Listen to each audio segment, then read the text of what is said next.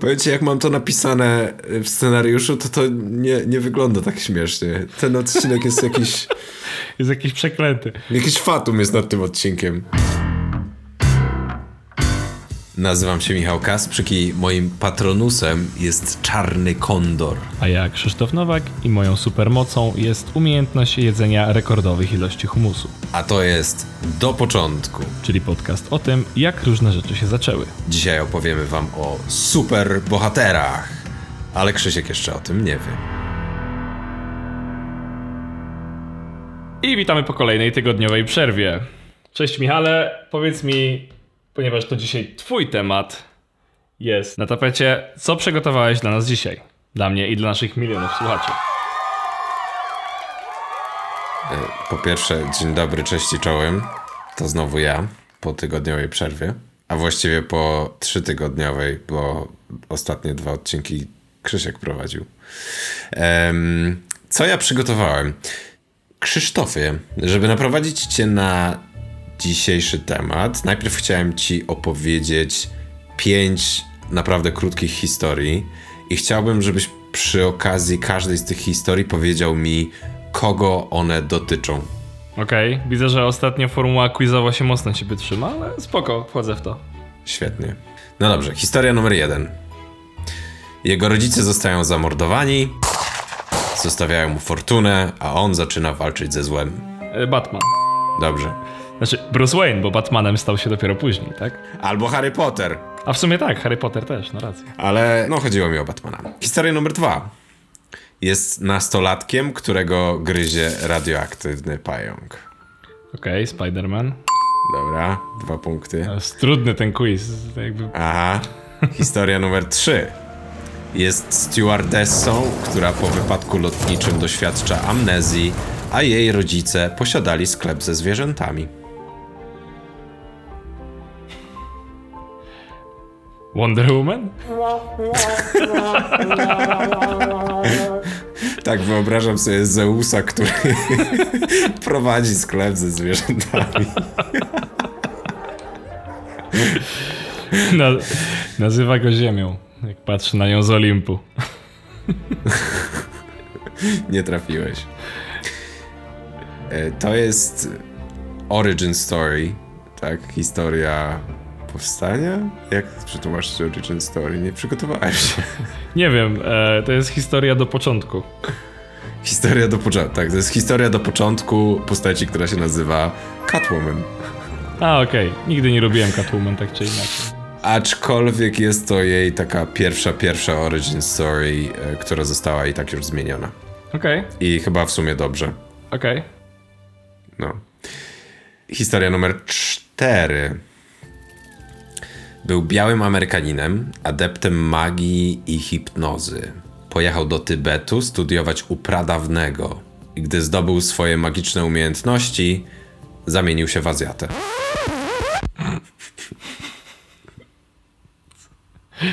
Co? przez, przez chwilę myślałem, że Doktor Strange, ale potem jak zaczął się zmieniać w Azjatę, to już zgłupiałem. No, ale muszę powiedzieć, że no jesteś całkiem blisko, bo to jest taki protoplasta trochę doktora Strange'a. Okej, Doktor Drum, to nie znam. tudzież doktor Druid, różnie go nazywali. Okej, I to jest postać, która uczyła się też właśnie u tego pradawnego, tak jak doktor Strange. u tego samego pana Miyagi? Całkiem możliwe. Też woskował mu auto? Tak jest. Okej, E, I sama postać powstała wcześniej, ale gdzieś tam w trakcie istnienia Marvel Comics e, zmienili trochę jego historię i okaza- okazuje się, że on był takim planem awaryjnym pradawnego. W sensie, że jeżeli doktorowi Strange'owi by się nie udało ocalić świata, to zawsze był doktor Drum. to zawsze był doktor rezerwowy. Doktor Ławeczka. doktor Ławeczka, tak. Dobra, mamy jeszcze piątą historię. Okej. Czekaj, bo nie mogę.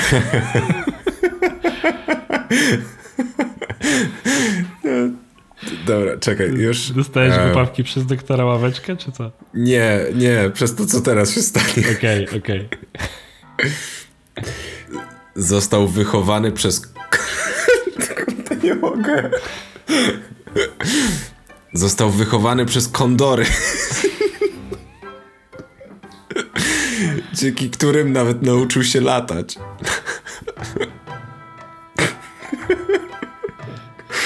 O, Kto to jest? Nie wiem, kto. Nie wiem. To superbohater, który nazywał się Black Condor. Black Condor. O, ciekawe, dlaczego taką nazwę miał. Wychowany Ojej. przez kondory. Ojej, no ale widzę, że po, poważnie się to sponiewierało. Tak, no ale dobra, było pięć historii. Czy wiesz, o czym będziemy dzisiaj rozmawiać? O fantastycznych zwierzętach jak je znaleźć. Skoro O kondorach. o kondorach, pająkach, kotach i nietoperzach. W skrócie o superbohaterach. Tak jest, dokładnie. O superbohaterach. Fajnie. Bardzo mi się podoba.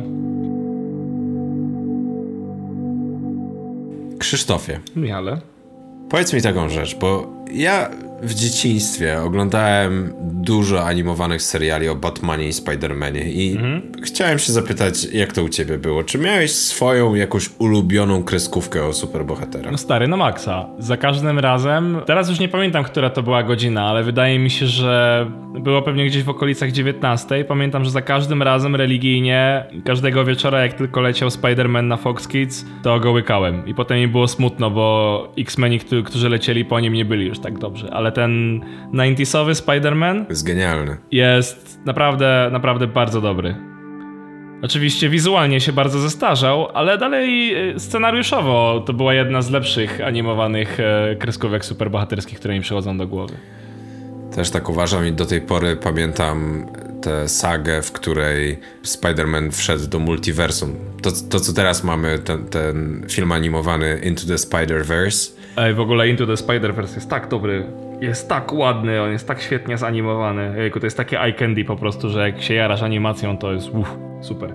Obejrzę. No. Ale pamiętam, że w tym 90sowym też właśnie była taka saga z multiversum Tak, i uwielbiałem ją i No. świetne było to, że było kilku różnych Spider-Manów. To mi się tak podobało. Tak, ona była bardzo pomysłowa. A z racji tego, że to były lata dziewią- 90., no to każdy ze Spider-Manów był białym mężczyzną. No tak, a teraz mamy Into the Spider-Verse wyszło w nie? 2018, także to już troszeczkę inaczej wygląda, nie? Tak, tak, tak. Dokładnie. No i ja też bardzo lubiłem kreskówkę Batmana, ale myślę, że ja ją doceniam teraz dużo bardziej. Ona jest do tej pory tak rewelacyjna, świetnie zanimowana, świetną ma historię, rewelacyjną muzykę w ogóle, intro jest genialne. No po prostu cudo, jak dla mnie. A te filmy animowane z Batmanem, które DC wypuszcza teraz, też są świetne i są dużo lepsze niż y, filmy aktorskie. No, To trzeba w zasadzie zaznaczyć. no, wszystko co wyszło po Batmanach Nolana nie było jakieś spektakularne. Za wyjątkiem chyba Wonder Woman. E, No i tak w sumie, jak już rozmawiamy o tym, co teraz, to którzy superbohaterowie według ciebie są najpopularniejsi? No w zasadzie ci, których wymieniamy już po raz któryś, więc Spider-Man, Batman, no oczywiście Superman jest taki ikoniczny, bo jednak był tym pierwszym. Czyżby? Czy był? Czy, No właśnie pytanie, czy, czy był? Czy był? Aha, Pewnie. dojdziemy do początku. No, zaraz się przekonamy. Wcale nie wykluczam, że zaskoczysz mnie, że był jakiś tam protoplasta Supermana, ale Superman jest tym pierwszym, którego wszyscy pamiętają, prawda? Być może. No. E, A znasz jakichś polskich superbohaterów? Funky Kowal? Kajko i Kokosz? No tak. Funky Kowal tak. Funky Kowal tak, no.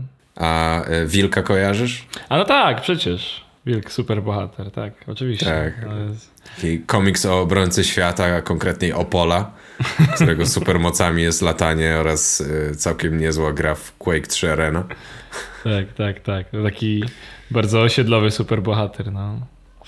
Tak, ale świetny i prześmieszny. Ja bardzo lubię. Tak, tak, tak, też, też, też bardzo. No i na pewno, na pewno znasz Asa z Hydrozagadki. Jestem as. A no tak. No właśnie, bo to chyba pierwszy superbohater, tak, z filmu Andrzeja Kondratiuka z e, 1970 roku. No i to jest taka genialna komedia, która jest niejako pastiszem zachodnich superbohaterów, Mały jest kozak, mały mu dołoży. a jednocześnie genialnie komentuje realia PRL-owskiej Polski. Pan nie ma krawata. No i niektóre cytaty z niego są wręcz kultowe teraz, więc To alkohol. Największa trucizna. Ale jest jeszcze jeden superbohater, o którym ci chciałem powiedzieć. Okej. O którym może słyszałeś, a może nie. To jest taki bohater trochę bardziej na serio. A Jest z komiksu, który był mocno inspirowany amerykańskimi komiksami. I opowiada o młodzieńcu, który się nazywa Alex Poniatowski. Okej. Z tych Poniatowskich, tak by the way. Mm, pewnie o to chodzi, właśnie tak zgadywałem. I jest on genialnym naukowcem, który wypada z okna swojego laboratorium. Okej. No i oczywiście jest to tam z któregoś piętra. Zapada na 4 lata w śpiączkę, a gdy się budzi, dowiaduje się, że będzie musiał jeździć na wózku do końca życia. Ale na szczęście jego ojciec jest jeszcze bardziej genialnym naukowcem Okej. i podaje swojemu synu opracowane przez siebie serum, które nie tylko go uzdrawia, ale daje mu też nadludzkie moce. No i od tej pory Aleks Poniatowski, ubrany w biało-czerwone barwy, walczy ze złem jako biały orzeł. Okej. Nie ma nic śmiesznego, jest naprawdę świetnie narysowany, Spoko. muszę powiedzieć. Tylko jakby ten taki przesadnie patriotyczny aspekt mnie troszeczkę bawi, ale okej. Ale oczywiście nasi polscy superbohaterowie nie byli tymi pierwszymi na świecie. I szukając tego pierwszego superbohatera, nie możemy pominąć największych studiów produkujących komiksy, czyli Marvel Comics i. I DC Comics. Dokładnie. W zasadzie jak się rozwija skrót DC, bo ja nawet nie wiem. Haha, a to było jedno z pytań, które miałem przygotowane na później, ale odpowiem ci na nie teraz, drogi Krzysztofie. Mianowicie jest to Detective Comics. Czyli w sumie wszyscy mówią Detective Comics Comics. Dokładnie. Najlepiej. Natomiast ja chciałem zacząć od Marvel Comics i to jest oczywiście firma odpowiedzialna za Ironmana, Spidermana, Kapitana Amerykę, całą resztę Avengersów. I ich pierwszym bohaterem był Namor the Submariner. I był on synem kapitana człowieka, o, y, znaczy w sensie gościa, Kapitan Człowiek! Świetne to. Najlepsze ma Genialnie. supermoce. Jest pół na- człowiekiem i pół człowiekiem. Pół kapitanem. Pół kapitanem.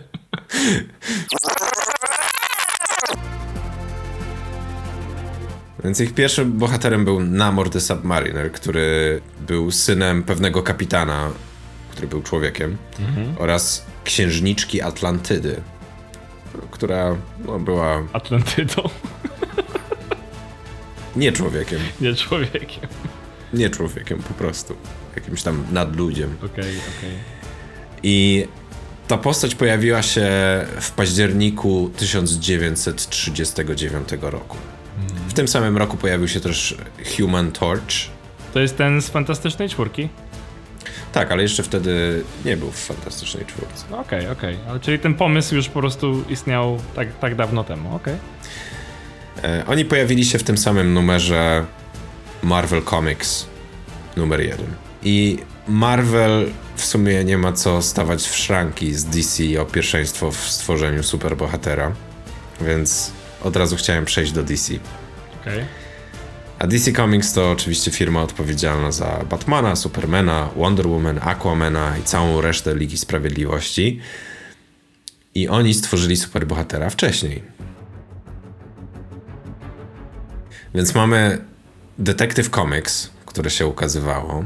Tak, I to była jedna z pierwszych serii ich komiksów. I to w niej pojawił się po raz pierwszy Batman w numerze 27 w maju 1939 roku. No i Batman jest oczywiście uwielbiany przez ludzi na całym świecie. Ja sam jestem mega fanem i uwielbiam tę postać.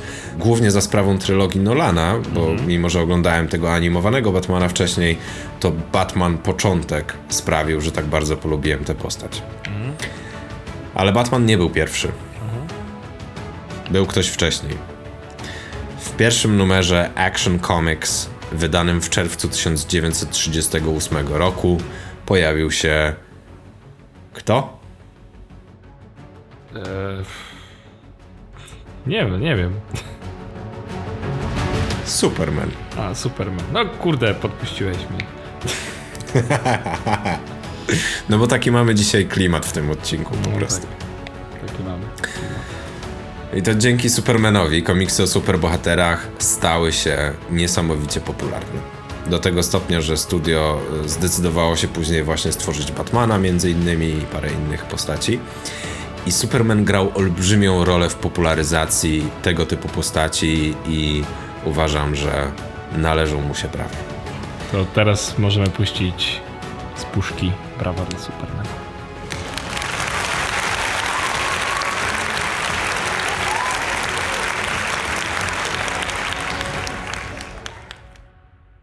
Super.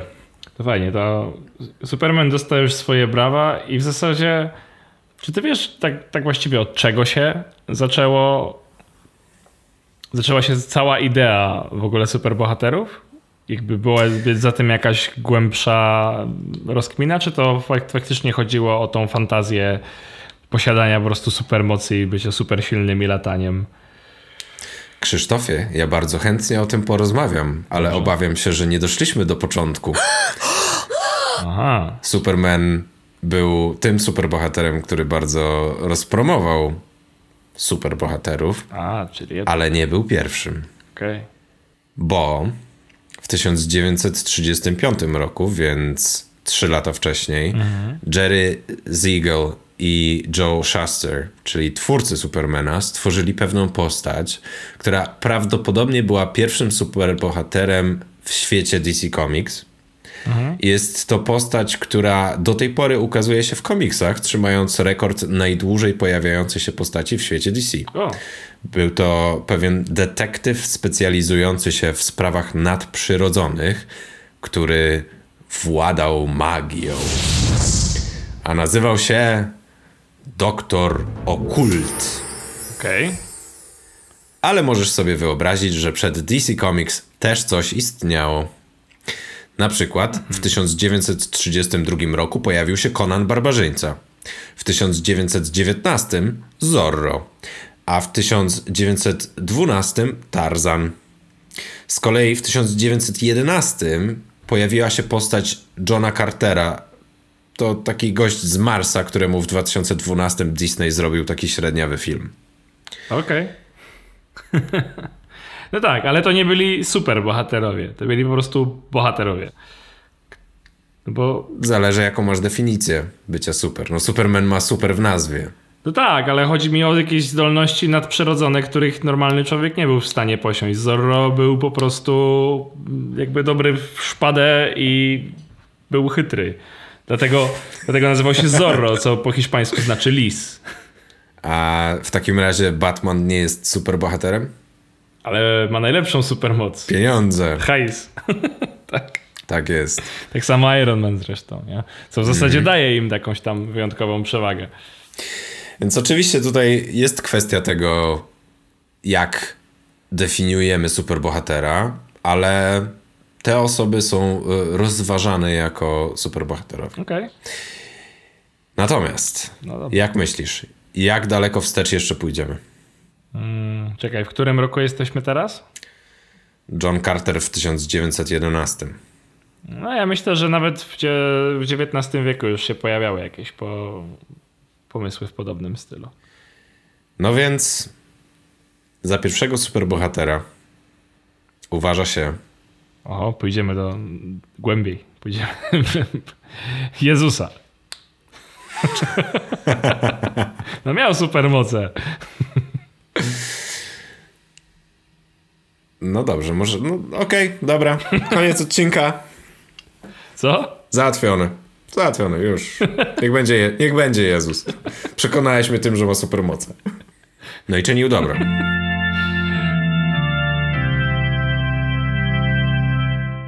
Ale wróćmy do y, mojego Świetnie nam idzie. Great Reveal. Przejdźmy do twojego wielkiego odkrycia. Za pierwszego superbohatera uważa się natomiast werble, proszę.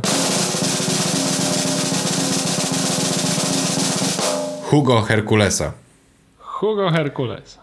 Tak, to jest postać stworzona przez Wilhelma Heinricha Detlewa Kürnera, która miała nadludzką siłę. I Hugo Herkules potrafił bez najmniejszego problemu podnieść słonia albo z powodzeniem zastąpić lokomotywę długiego pociągu. Okej. I komiksy z nim ukazywały się przez zaledwie kilka miesięcy, bo postać nie cieszyła się jakimś szczególnym powodzeniem, a autor po tym czasie zdecydował się porzucić karierę artysty komiksowego i został malarzem. Okej. I kilka komiksów z Hugo Herkulesem linkuję w opisie odcinka. Okej, super. Bo Jestem bardzo ciekaw, jak wyglądały i przede wszystkim dlaczego ludziom się tak nie spodobały jakoś szaleńczo. Może jeszcze nie byli na to gotowi. Być może. Tylko pytanie, w którym to było roku? No ja, były lokomotywy, tak? Masz kupę lat przekroju. No, w zasadzie tyle lat, ile mają lokomotywy. No więc był to rok 1902. Okej. No i teraz jak się z tym czujesz, że doszliśmy do początków superbohaterów? Ja się czuję całkiem klawo. No To świetnie, bo to jeszcze nie koniec. No to dobrze, no bo przecież poszliśmy do początku, więc dlaczego miałby to być koniec? Przecież to, przecież to nie ma żadnego sensu. O, rzeczywiście. To mogli być pierwsi superbohaterowie, ale wielu z nich powstało na podstawie innych postaci. I oczywiście chodzi mi tu o postaci z mitologii. Przeróżni bogowie, bohaterowie, głównie z antycznej Grecji, ale nie tylko. I na nich wzorowane są postaci naszych współczesnych superbohaterów, często bezpośrednio, a czasami tylko w domyśle. Jak ci z nordyckiej, prawda? Są bardzo bezpośrednio wzorowani. Jak najbardziej. Mityczni bogowie występują właśnie dosyć bezpośrednio w komiksach. Na przykład w filmie Wonder Woman dowiadujemy się, że jej ojcem jest Zeus, a przeciwnikiem jest Ares, który zresztą występuje w obu uniwersach. Jest też w Marvelu. Okej. W świecie Marvela jedną z głównych postaci jest właśnie nordycki bóg piorunów Thor. Zresztą jego ojciec, jego brat też pochodzą z mitologii nordyckiej. No tak. Ale mamy też mniej bezpośrednie postaci. Na przykład Shazam. Przepraszam, że się śmieję, ale przypomniał mi się ten bardzo, bardzo zły stary film z Shaquillem O'Nealem. O Jezu, zapomniałem o nim. Więc Shazam, którego ekranizacja w tym roku wejdzie do kin, ma moce od sześciu mitycznych postaci. Salomona, Herkulesa, Atlasa, Zeusa, Achillesa i Merkurego. I jeśli nie wychwyciłeś tego, to pierwsze litery ich imion tworzą imię bohatera. Shazam. A, chytre. No, bardzo. Są też pewne zdarzenia, które można uznawać za inspirację dla konkretnych postaci. Na przykład to, że Odyseusz po powrocie do Itaki po 20 latach, na dowód, że to faktycznie on, strzelił z łuku przez otwory w 20 toporach ustawionych w linii. Nadludzki czyn. I to mogła być inspiracja dla grupy superbohaterów, których supermocą jest to, że są dobrzy w obsłudze łuku i strzał, czyli Hawkeye i Green Arrow. I inspiracji tego typu możemy się nawet doszukiwać dla Antmana, bo Okej. Zeus pewnego razu postanowił pod postacią różnych stworzeń przemierzyć ziemię i między innymi zamienił się w mrówkę. No jasne. Tak właściwie to jakby inspiracje i pomysły, które stoją za powstaniem i jakimiś tam supermocami konkretnych superbohaterów albo po prostu ich, ich jakby mocnymi stronami, tak? To nie są jakieś bardzo trudne do wykoncypowania, jak się tak dłużej nad tym zastanowić. To bardziej chyba, chyba trudność jednak polega na tym, żeby pociągnąć to dalej, bo sama idea nie jest taka trudna, chociaż słyszałem bardzo wiele okropnych piczy, bardzo nieciekawych superbohaterów i często E, Ten żart przewija się też w Hollywood w różnych pastiszach. No tak, to prawda. Zdarzają się bardzo cie- ciekawe postaci. Pojawiają się też fajne filmy, które trochę inaczej patrzą na temat. Może nie są konkretnie pastiszem, ale odwołują się w jakiś tam sposób do tej kultury. Takie jak Kick-Ass, który jest, no swoją drogą sam komiks też jest bardzo wa- wart przeczytania, bo no, jest troszeczkę czymś innym niż większość tych superbohaterskich historii. Nie wiem, czy ty e, miałeś okazję przeczytać albo obejrzeć. Oglądałem Okej, okej. obie części. I teraz niektórzy twierdzą, że nasi superbohaterowie są taką współczesną mitologią i że z ich historii można wyciągać bardzo wartościowe lekcje. Na przykład Hulk pokazuje wewnętrzną batalię, którą każdy toczy wewnątrz siebie. Wonder Woman pokazuje siłę kobiecości. A Batman pokazuje, że ciemną stronę naszej osobowości można ujarzmić. I takich lekcji można się doszukiwać bardzo dużo. Natomiast wracając do Twojego pytania o to, po co superbohaterowie zostali stworzeni, to powodów jest kilka. Jeden jest taki, że reprezentowali oni pewne marzenia społeczeństwa. Tak? Każdy chciałby latać jak ptak, na przykład. A z drugiej strony niektóre postaci powstawały jako ucieleśnienie na przykład patriotyzmu w przypadku Kapitana Ameryki. Postać, która jest ucieleśnieniem państwa, które jest ucieleśnieniem narodu i które walczy z przeciwnikami właśnie tego narodu. No tak, tak. Po prostu jakby pos- postacie są zrodzone z czystej, czasami nawet idei, nie? Swoją drogą V jak Vendetta jest też świetnym przykładem tego, że jest bardzo takim ideologicznym bohaterem, który tam jest w zasadzie reprezentacją tam rewolucji. To jest też podobnie jak e, w którym odcinku? W drugim, w okularach przeciwsłonecznych rozmawialiśmy o Matrixie dość długo. I w sumie Matrix też ma bardzo dużo takich elementów superbohaterskich, e, nie? I to jest to, jest to tak zwane, się nie tłumaczę za dobrze na polskie, także nie będę tego robił, e, tak zwane power fantasy, gdzie jakby widz, albo czasami czytelnik w przypadku komiksów, ma możliwość przez trochę czasu zanurzyć się w świecie, w którym może się utożsamić z, z bohaterem, którego totalnie nie mają jego codzienne problemy i w sumie wydaje mi się, że to jest też jedna z takich głównych motorów napędowych, tak patrząc na to socjologicznie, dlaczego ludzie lubią rzeczy z superbohaterami, bo jakby mogą na chwilę zapomnieć o swoich takich zwykłych codziennych trudnościach i poczuć się dużo silniejsi, mimo że w ich życiu nie zachodzi żadna zmiana. Oczywiście, aczkolwiek nie zawsze o to chodziło. Nie zawsze było to możliwe, może tak. Ale o tym porozmawiamy widzisz. po przerwie, w drugiej części, bo będzie to jeden z elementów mojego opowiadania o jednej z najbardziej ikonicznych postaci świata komiksów, czyli o Stanleyu Liberze. No tak. Ale o nim po przerwie.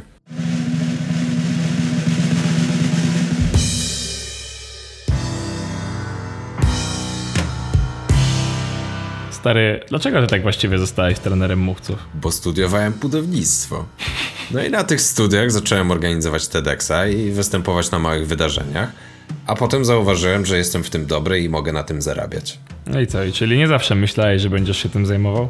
No nie, a ty zawsze myślałeś, że będziesz robił filmy? Też nie. Ale musiałem po drodze spróbować wielu zajęć. I o tym w zasadzie jest podcast, o którym opowiemy. Nazwa sugeruje bardzo wiele, bo podcast nazywa się Zawodowcy i prowadzi go nasz kolega Karol Stryja, który rozmawia z ludźmi trudniącymi się najróżniejszymi zajęciami. Jest mnóstwo okazji na to, żeby dowiedzieć się czegoś nowego. Od fizyków kwantowych, fanów urban exploringu, a kończąc nawet na wegakulturystach. Zawodowców możecie posłuchać wszędzie tam, gdzie znaleźliście nasz podcast.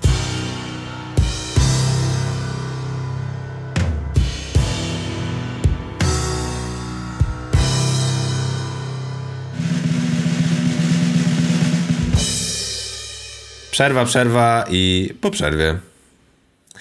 Było o bogach, bohaterach, superbohaterach. To teraz dla odmiany porozmawiamy o zwykłym człowieku. A właściwie, kurde, co ja gadam. On też był bohaterem dla wielu ludzi. Stanley Martin Lieber. Niesamowity człowiek, mistrz, ikona, geniusz. I pewnie się zastanawiasz, co to za gość? Ja nie. Ja wiem, kim jest Stanley. No właśnie. Zwłaszcza, że odszedł od nas e, bardzo niedawno temu. Przynajmniej w, jeśli słuchasz tego podcastu świeżo po jego ukazaniu się, to tak, to, to nie było dawno temu, ale ale tak, Stanley był no, w zasadzie największą figurą, jaką, o jakiej można myśleć w kategorii, nie wiem czy powiedzieć, całego świata komiksowego, może, może tak to ujmę. Tak, no dlatego mówię. Był mistrzem, ikoną. Naprawdę niesamowity był, jeśli chodzi o świat komiksowy. Był jednym z czołowych pracowników Marvel Comics i współtwórcą takich postaci jak Spider-Man, X-Meni, Iron Man, Thor, Hulk, Fantastyczna Czwórka, Czarna Pantera, Daredevil, Doctor Strange, Scarlet Witch czy Ant-Man.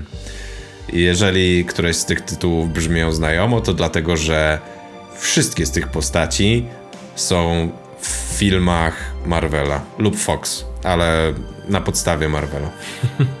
No i ja, Stan, co my byśmy robili wieczorami, gdyby nie filmy z tymi wszystkimi postaciami, które stworzyłeś? Na co byśmy chodzili do kina?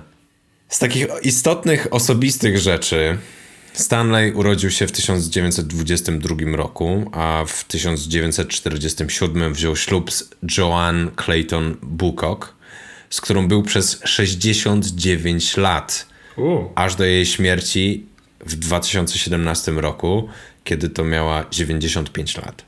I on sam również zmarł w wieku 95 lat, a było to właśnie rok później, czyli w listopadzie 2018 roku. I, I don't think about that much. You know, when I'm gone, I really don't care. Um, it doesn't do you any good when you're gone. Dlatego chyba każdy może śmiało powiedzieć, że jednak miał długie i pełne sukcesów życie, więc przynajmniej dobrze, Dokładnie. dobrze dla niego. Pełne sukcesów, ale co do jego kariery, to była ona pełna wzlotów i upadków, jak to w biznesie bywa. Zaczął karierę w wydawnictwie swojego wujka, Robiego Solomona, i to wydawnictwo nazywało się Timely Comics, gdzie Stan, właściwie Stanley jeszcze, został asystentem. Okej. I miał jakieś takie bardzo proste zadania typu uzupełnianie kałamarzy tuszem. O wow, faktycznie, przecież to wtedy jeszcze używało się kałamarzy. Tak jest, dokładnie. I to do robienia komiksów, to jest dopiero kiepska sprawa, jak się, jak się walniesz, to cała strona do wyrzutu. To prawda, to prawda. Aczkolwiek najpierw oni e, trasowali wszystko ołówkiem, więc o tyle było to łatwiejsze. I Stan między innymi też później wymazywał ten ołówek ze stron. I ta firma Timely Comics wyewoluowała później do Marvel Comics, ale to było dopiero w 1960 roku. Natomiast wcześniej, bo w 1941 Stanley zadebiutował jako współtwórca komiksu, natomiast współtwórca, a może to za dużo powiedziane, bo on tam zajmował się wpisywaniem tekstów do komiksów. Natomiast z racji tego, że on marzył o tym, żeby kiedyś zostać pisarzem, to to było dla niego całkiem atrakcyjne zajęcie. Natomiast to, co jest bardzo ciekawe tutaj w tej chwili, to to, że nie podpisywał się swoim prawdziwym nazwiskiem Stanley Lieber, tylko zaczął się wtedy podpisywać właśnie pseudonimem Stan Lee. I powodem tego było to, że nie chciał, żeby ktokolwiek powiązał go z komiksami, które wtedy miały dosyć wątpliwą opinię. A, czyli on na początku w ogóle nie chciał robić komiksów i sam też nie był do końca przekonany, czy to, czy to mu odpowiada. Może niekoniecznie, że nie chciał robić, natomiast komiksy nie były taką potęgą, jaką są teraz. Mhm. No tak, tak. Ludzie czytający komiksy raczej kojarzyli się, raczej byli spychani troszeczkę na margines w wielu przypadkach, prawda? Komiksy wtedy tworzono przede wszystkim dla nastolatków. One były dosyć. Te komiksy były dosyć naiwne, wyidealizowane. I Stanley po prostu się wstydził i nie chciał, żeby jego prawdziwe nazwisko było kojarzone z komiksami, bo chciał zachować swoje prawdziwe nazwisko na wypadek, gdyby kiedyś napisał jakąś wielką amerykańską powieść. No i jak się skończyło, wiemy. I po pewnym czasie nawet przyjął swój pseudonim prawnie jako swoje nowe imię i nazwisko. A, okej. In those days, grown ups hated comics, didn't want their children to read them particularly.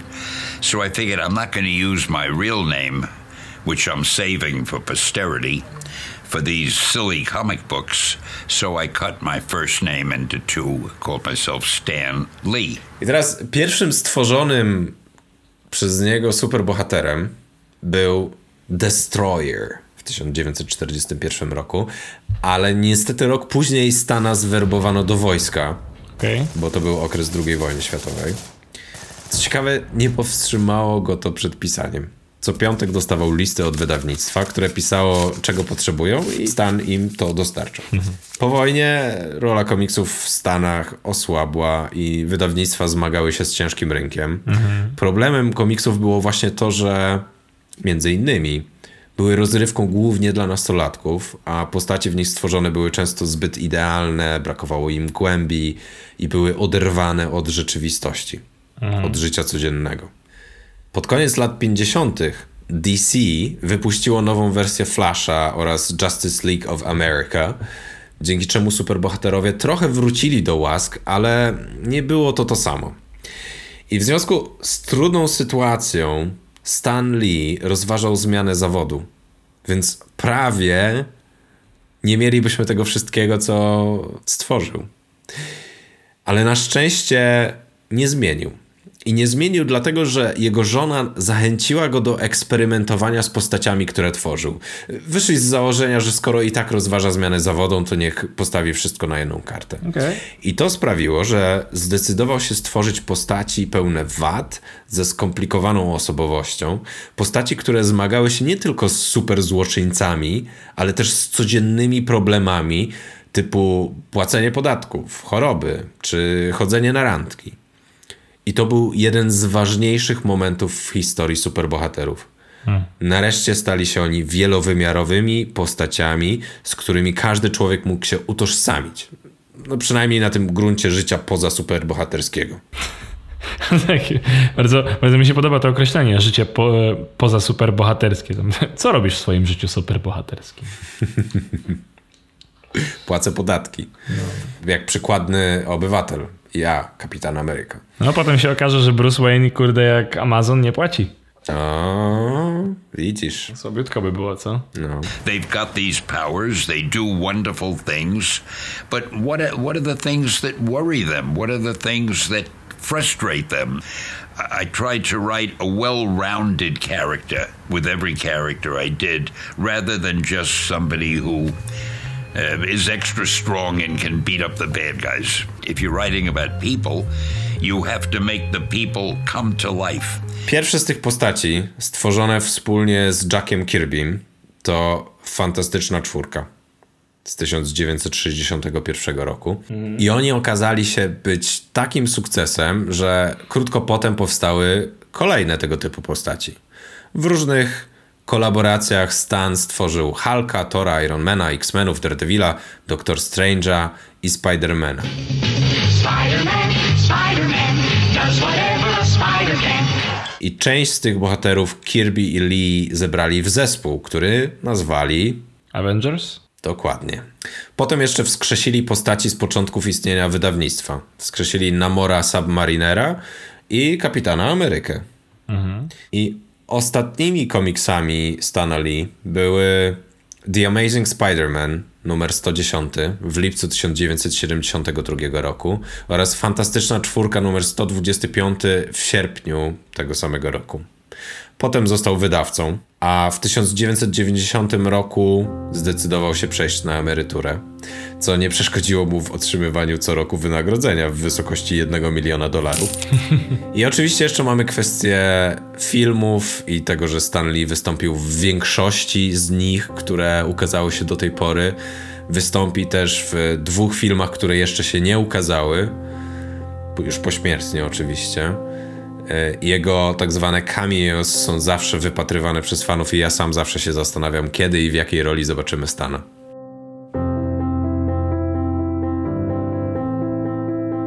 Gdyby nie Stan Lee, świat superbohaterów byłby znacznie płytszy i nie byłby tym samym, który tak znamy i lubimy.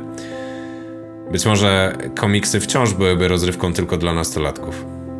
Stan Lee był super bohaterem swojej branży. Excelsior!